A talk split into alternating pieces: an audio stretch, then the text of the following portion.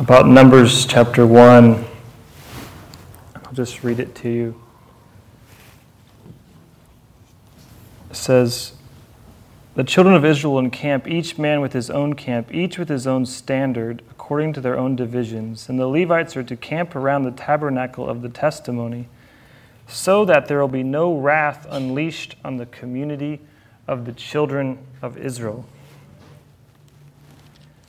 And then it says a few chapters later in Numbers 8 19.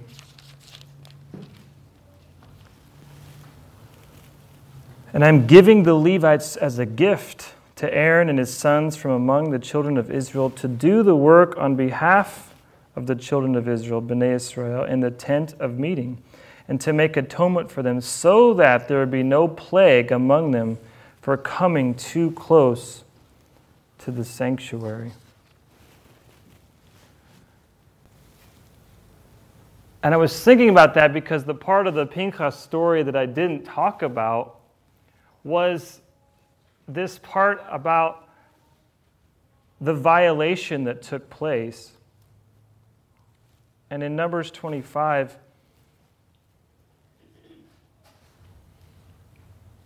what happens is that Zimri, this man from the tribe of Simeon, and he brings this Midianite woman before the eyes of Moses, it says, verse 6, and of the whole assembly of the children of Israel while they were weeping at the entrance to the tent of meeting. And I was thinking, what was going on with Pinchas was this issue of the presence and protecting the very presence of God the tent of meeting.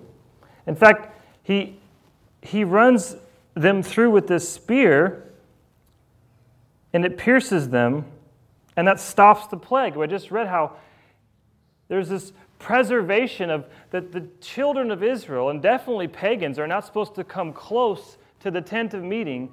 And in the first passage I read, it talks about how they're to camp in certain order, in certain divisions. In fact, the word divisions or armies is the word Sava, which is for Adonai Tzevaot, the captain of the Lord of the armies.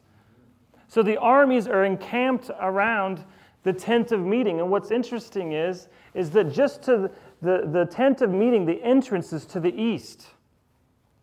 And the east is where Judah is encamped. Important tribe, right? The tribe of Yeshua. Guess where Simeon or, or Shimon is encamped? Not to the east, but to the south. Simeon's camp to the south. So, how is it that he runs into this tent with this woman in front of Moses, weeping to the tent outside the tent of meeting?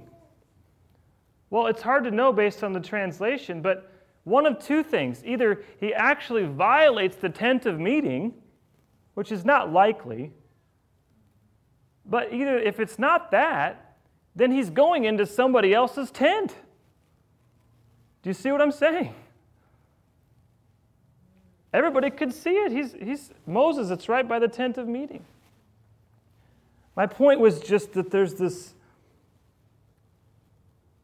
severity uh, of sin and violation and degradation of the covenant of God. And then there's this passion, this lover. Pinchas was a lover of his presence.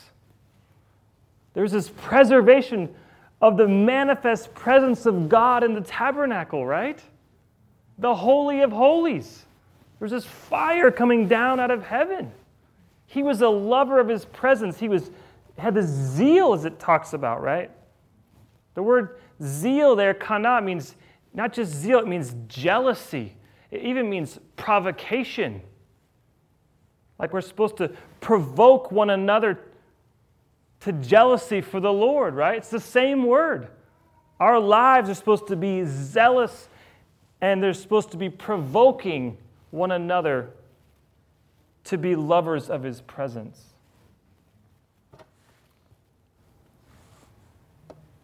Amen? Amen. Shall we go home? Call out the worship team? so, Lord, just be with us in connecting dots, Lord, and, and taking us further into being lovers of your presence. Ouch.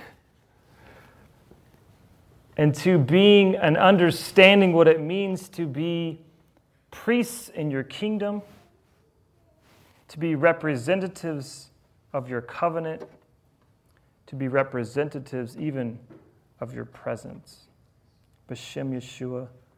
Mashiachenu. Amen. So, earlier it was interesting because I don't think you could walk away with what I was saying about Pinchas and think that you could go and just take the law into your own hands, which is usually the question can you just go and take, and where there's injustice, can you just make it right? You couldn't. You may think that, but you couldn't take that away from what I was saying. I was talking about being submitted to authority, right? So your authorities would have to have been saying that. And I am an authority in this congregation, and I wasn't saying that, right? So you couldn't have heard that. But why am I emphasizing that even here? Because we are so, I, we can't talk about this corporate dimension enough in our society. I want to talk about it till we're blue in the face because we're so individualistic. We think we're so right about everything.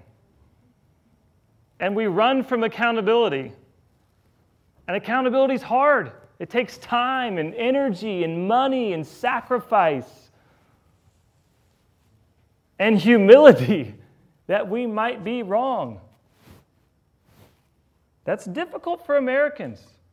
Let me tell you, When I was in Israel, one of the interesting things about uh, the perception of Americans, there's one word do you know what it is?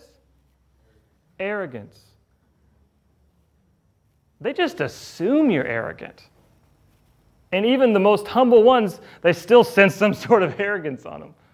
That's just uh, getting outside of ourselves here a little bit. You know, when you live somewhere else, you kind of you learn things about yourself and your country, which is not just. See, sometimes we think about America as like America, right? What I'm saying is America. We are America. We are individualistic. Hello? We have to, if we don't acknowledge these things, awareness is the first step to intervention. But like I say, it's not enough to post about it on Facebook, we've got to do something about it. And so, what I'm saying is this call to the priesthood, there's this first lesson, there's many lessons, and that is that priests don't serve alone, do they? It's called priesthood. That's funny.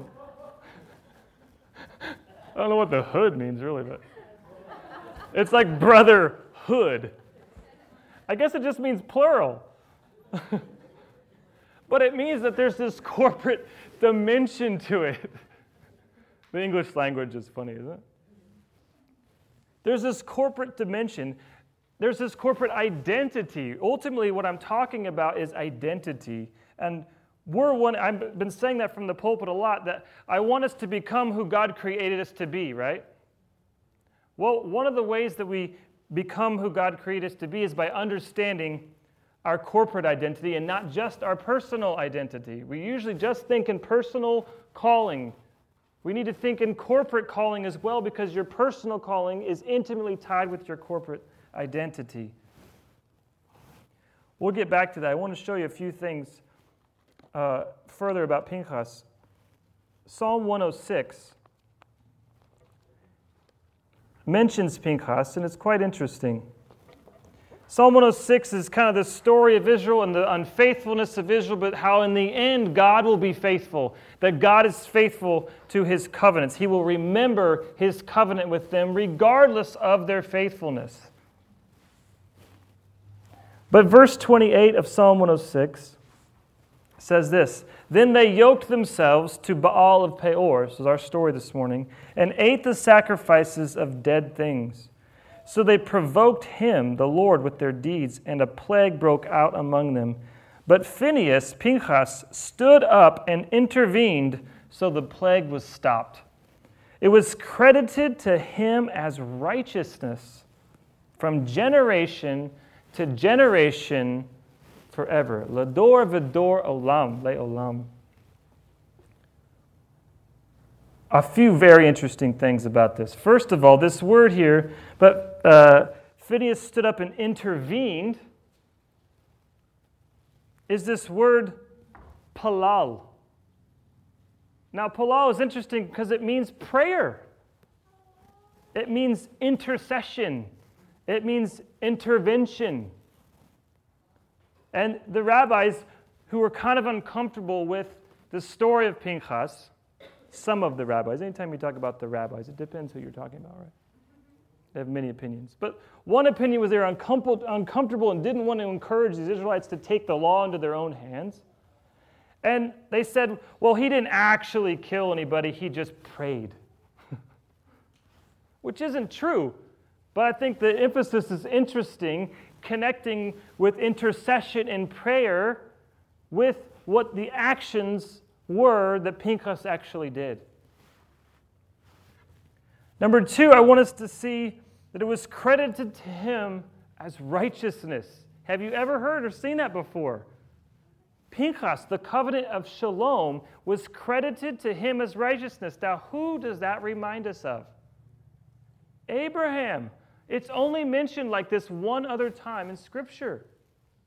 And it's in another covenantal context of Genesis chapter 15 when God makes the covenant with Abraham. And he says to him, It's usually emphasized wrongly. That's why I'm thinking how to say it. It's usually emphasized it's because of his belief that it was credited to him as righteousness, right? Because of his faith. But it isn't just some sort of, you know, mental assent to some idea that it's credited to him as righteousness. That's not what's taking place in Genesis 15. In fact, at this point, Abraham has already left the Ur of the Chaldeans. He's left Haran. He's left his family, or his original family. He brought some with him. And God is crediting this to him as righteousness, and we'll find out in a little bit there's even more to it. But what he's righteousness, just a quick definition, is simply right living or doing what is right according to a, a standard or a covenant. So that's why we see this covenant of shalom that takes place. Now, hold that, and I want to quickly uh, juxtaposition this story next to the story in Matthew 27 about Barabbas.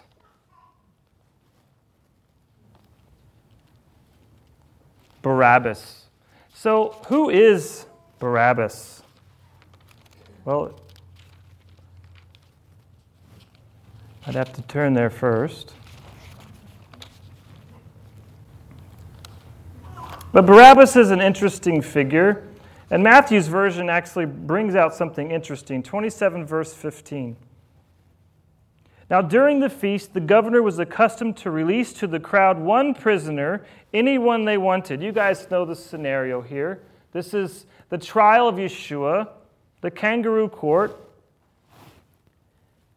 And this is before Pilate, and he says, At that time, they had a notorious prisoner called Yeshua bar Abba.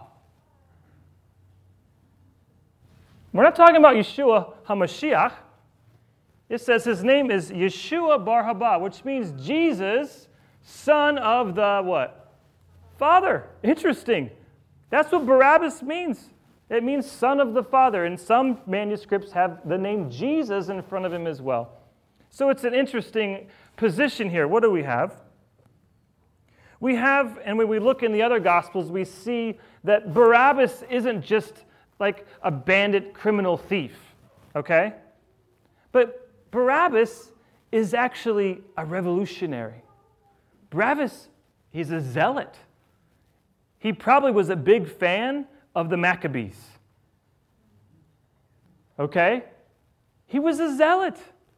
Now, we're talking about the zealousness of Pinchas, right?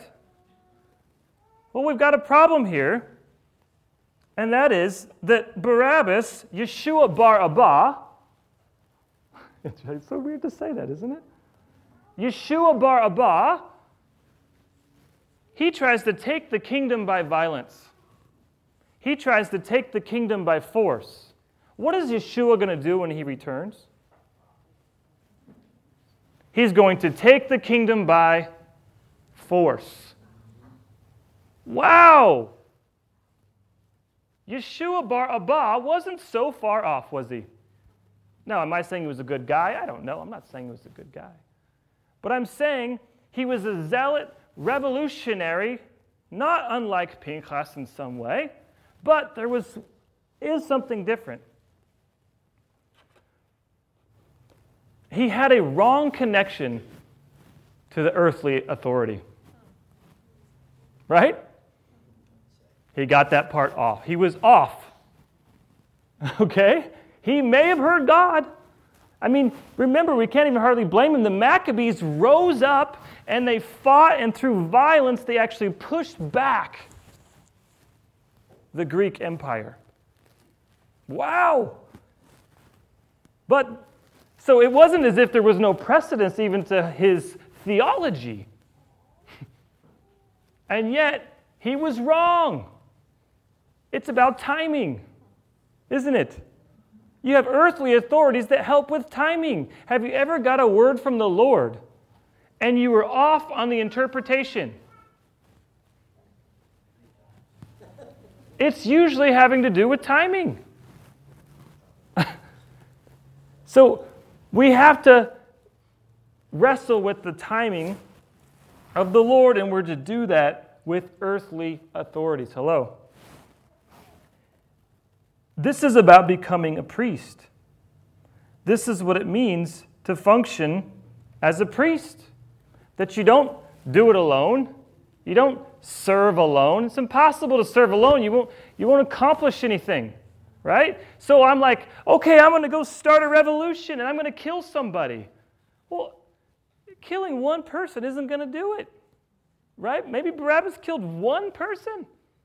That isn't going to start a revolution unless it's Ferdinand in 19 for World War One, but that's not true.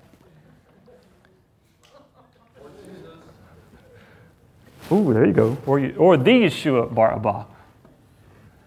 But either way, the timing has to be in his timing, right? So he came as Yeshua ben Yosef, the suffering one, and it wasn't yet time for Yeshua ben David, the king, right? So it's still back to timing and being connected with the Lord. And I want to demonstrate this just briefly by talking about the, the, my small group. I was sharing this with them this week. And how, when we say a, a traditional Jewish blessing, it's Baruch atah Adonai Eloheinu melech haolam, whatever, right? Blessed are you, Lord our God, King of the universe. So I'm alone for lunch one day, and I'm praying, Blessed are you. I'm alone. Lord, our God, King of the universe. Why am I praying? Why don't I pray, Lord, my God? There's this corporate dimension to the blessings, to prayer, even when you're alone, right? Why? What are you doing when you're saying blessings? It's really a prophetic declaration about the character and nature of God. It's not just prophetic future, it's prophetic now. You have blessed me, you have provided for me, you have whatever. You see something and you're thanking Him. But there's this corporate dimension, there's this priestly corporate dimension to the blessing, even when you're alone. Because we're not called to be lone soldiers. Now, what should I do?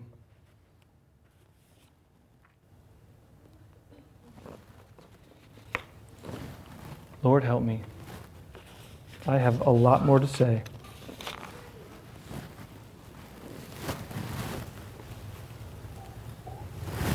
Okay. Here's the problem. In church history, there's been this understanding that the church is called to priesthood, right? The problem is the church has taught, right, that they've replaced the priesthood of Israel. Okay? We all know that. So that's a big problem, though. So a lot of people, when they start coming into the Messianic movement, they start having this wrestle and asking these questions, especially if they're starting to step into their identity, Jew or Gentile, because most Jews today are not Levitical priests, right? Most Jews aren't Levites, and most Levites aren't priests. So it's a small percent of even Jews, let alone Messianic Jews, that are actually priests according to the Torah. You all aware of this, right? So what do we do? Because the majority of the nations, or all of the nations, aren't priests, and the majority of Israel are not priests. And yet, we have a priestly calling. It says in 1 Peter, For we are a chosen generation, or you are a chosen generation, a royal priesthood, a holy nation, right? What was he talking to? Well, Christians say he's talking to the church, but I think the context is actually talking about Israel. But the answer is really both. And I want to read this quote from Don Finto, Papa Don. If you know Don, he's a really a grandfather of the Messianic movement, although he's a, Gentile and is just um, really an amazing man of God. He said, this is in his book, Your People Shall Be My People. If you haven't read it, it's, I think, probably the best on ramp to understanding the importance of Israel and, and Messianic Judaism. We do not have the right to take words spoken to Israel and appropriate them to the church or the Gentiles until we have recognized their intended meaning to the people originally addressed, which is actually just good biblical exegesis, good biblical interpretation. You have to understand the words in their original context to their original audience before you can take principles to apply to your own life.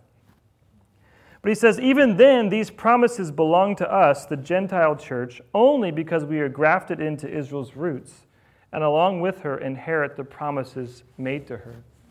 So this is answering the question. He's saying, if you're going, if you're, if you're going to read into the scriptures, especially in the Tanakh as a Gentile, can you read yourself into the story? Right? Has anybody ever had that question as, as somebody connecting with the message? Okay, one nod, two maybe? The answer is yes, but there's this necessary deference and realization that you're grafted into the olive tree that is Israel. And what happens is, it's similar to our emphasis here on this unity of Jew and Gentile, is that even though it seems like just a little bit of a, a slight tweak, it actually reframes and opens up this whole new lens, this whole new world to understanding the scripture. Because you began to see your place. You began to see where you fit into the story. You began to see principles differently.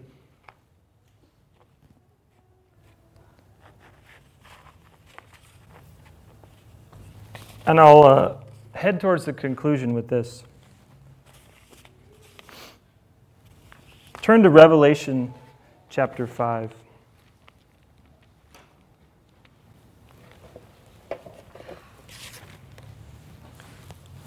Revelation chapter 5 is a, a weighty chapter. Yeshua is about to unfold the scroll that begins the last of the last days, the end of the end times. And he is the only one who's been found worthy, the Lamb who was slain before the foundation of the world, and the one seated on the throne, the Ancient of Days, is with him. And it says in verse 8 He had taken the scroll, and the four living creatures and the 24 elders fell down before the Lamb, each holding a harp and golden bowls full of incense, which are the prayers of the Kedoshim, the prayers of the saints.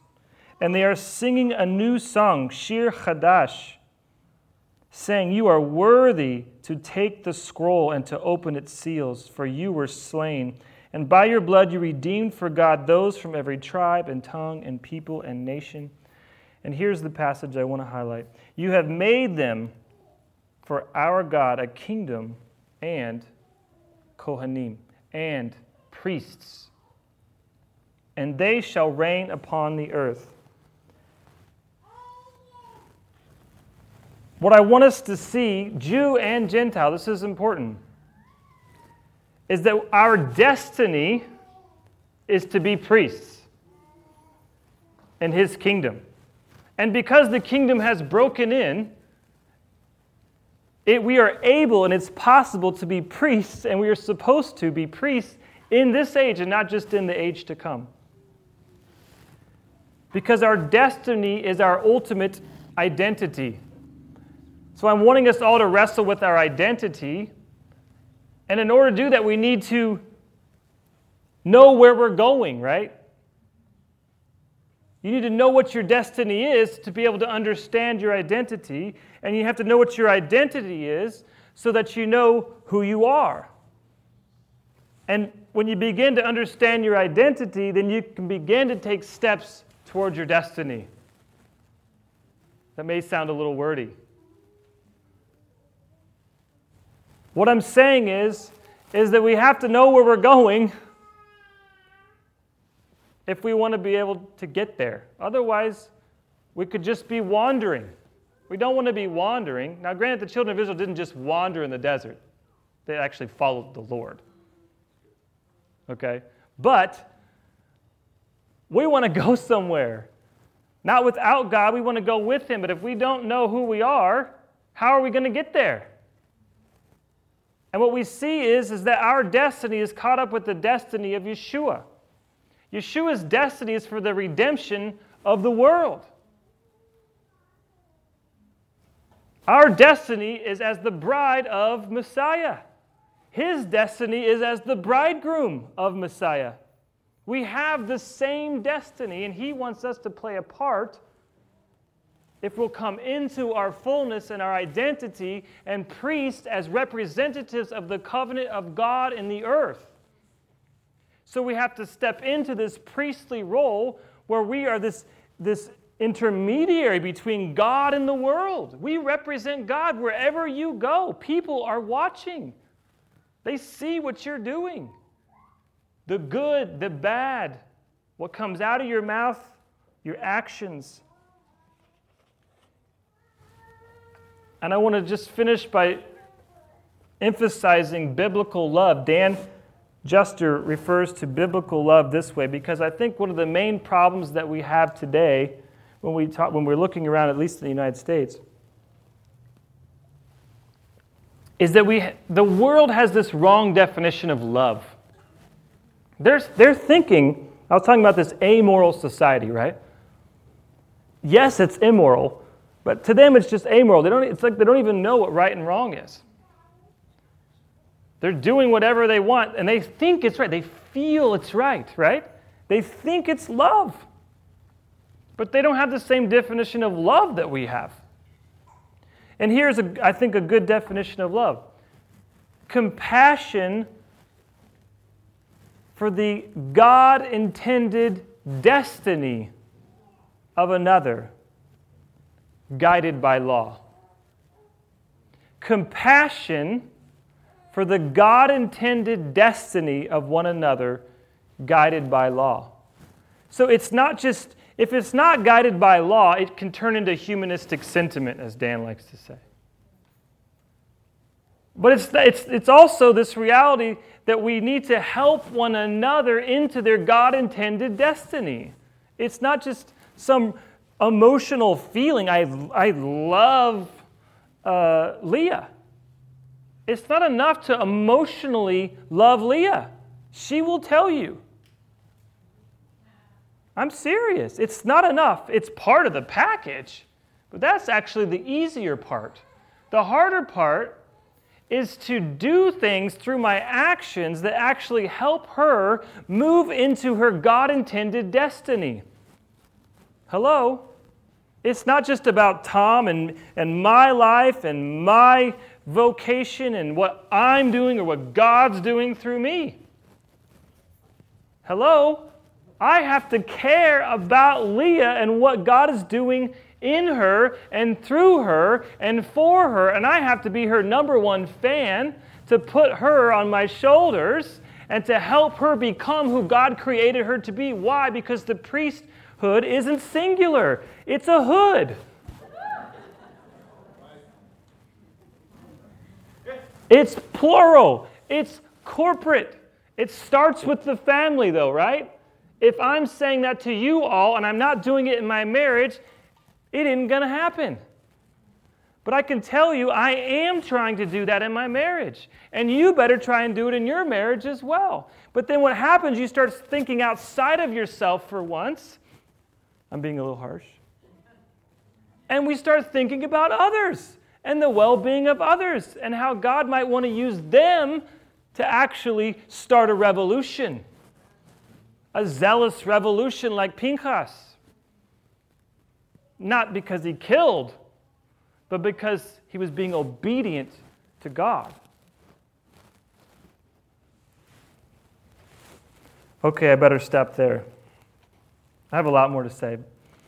Lord, we just thank you for this Shabbat, for your covenant of shalom, that you desire to bring order and peace into our lives, that you desire and called us to a priesthood. Lord, help us to wrestle with what it means to be a priest of the living God, what it means to be a Jew or Gentile, walking in this priesthood dimension, what it means to serve the body of Messiah, what it means to serve our spouses or our children's destiny, God, or our parents' even destiny, our loved ones, God. Help us to be rightly connected with heavenly and earthly authority in our lives. Help us to journey into our corporate identity and not just our personal identity. Help us to expand your kingdom. Help us to grow your kingdom. Help us to be lovers of your presence. Help us to war on behalf of preserving your presence, of making a place for you to dwell, of bringing your kingdom to the earth, that your kingdom would come, that your will would be done, that your presence would come on earth as it is in heaven, and that we would be changed forevermore. Amen.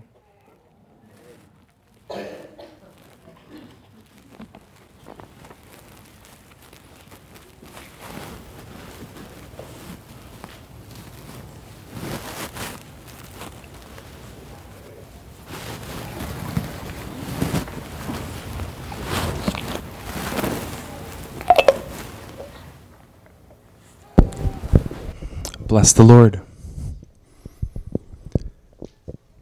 Thank you, Tom.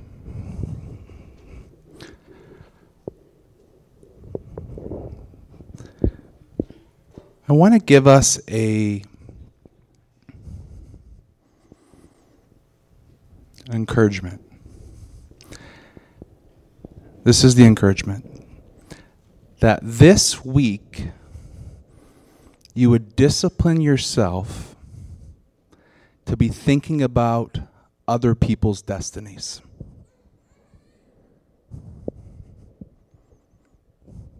Other people's callings and what you can do to support the fulfillment of their destinies and callings.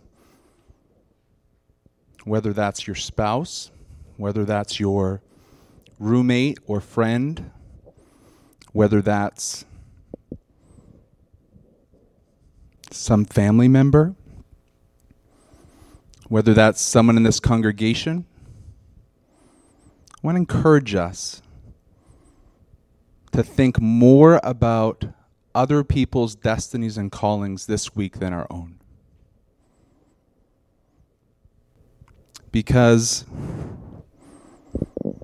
there's something about thinking about others and praying into others' callings and destinies that's very fulfilling.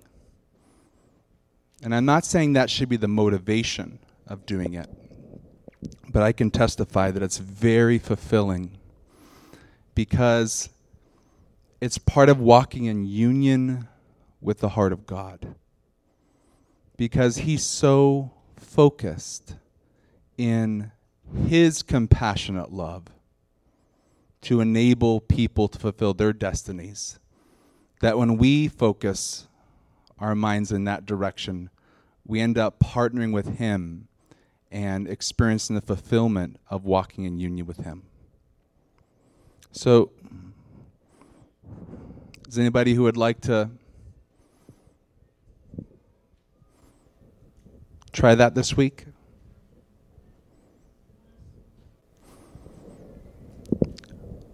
What if what if singles even started to identify with other singles in a fresh way and just thinking, how can I help my single friends fulfill their destiny? Or maybe you're single and you want to be thinking about marriages. How can I help this couple fulfill their destiny? Or if you're married, maybe you can be thinking about singles. How can I help this single fulfill their destiny? Or maybe you can even involve your family if you have young children. How can we as a family help this other family fulfill their destiny? How can we help this single mother fulfill her destiny? Let's think about others. Let's think about the destiny of others. Because when we're doing that, guess what? You'll begin to fulfill your own destiny. Because no matter what our destinies and callings are, they always boil down to loving others. John? Thank you. Thank you for that, Rich. And it's my pleasure to serve as the one who gives the priestly blessing. Therefore, stand to your feet, please. God said to put the name of God on the children of Israel. What a blessing it is to serve and to put the name of God, to be able to participate with God Almighty in placing his seal on the forehead of his servants. Yivarekaka Adonai vayishmareka Yair Adonai panavalecha vikunecha Yise Adonai panavalecha v'yasem lecha shalom. The Lord bless you. Oh, blessed be the name of the Lord who blesses you. The Lord bless you. The Lord keep you. May He protect you. May He hear your prayers and cover you. May He protect you and bless you and lift up His beauty, His face, His countenance upon you, and may He give you peace. O God of our fathers, even as you gave Pinchas peace, a covenant of peace, may you see in us the zeal and desire of Almighty God and give us the covenant of shalom in the face of Yeshua. Shabbat Shalom.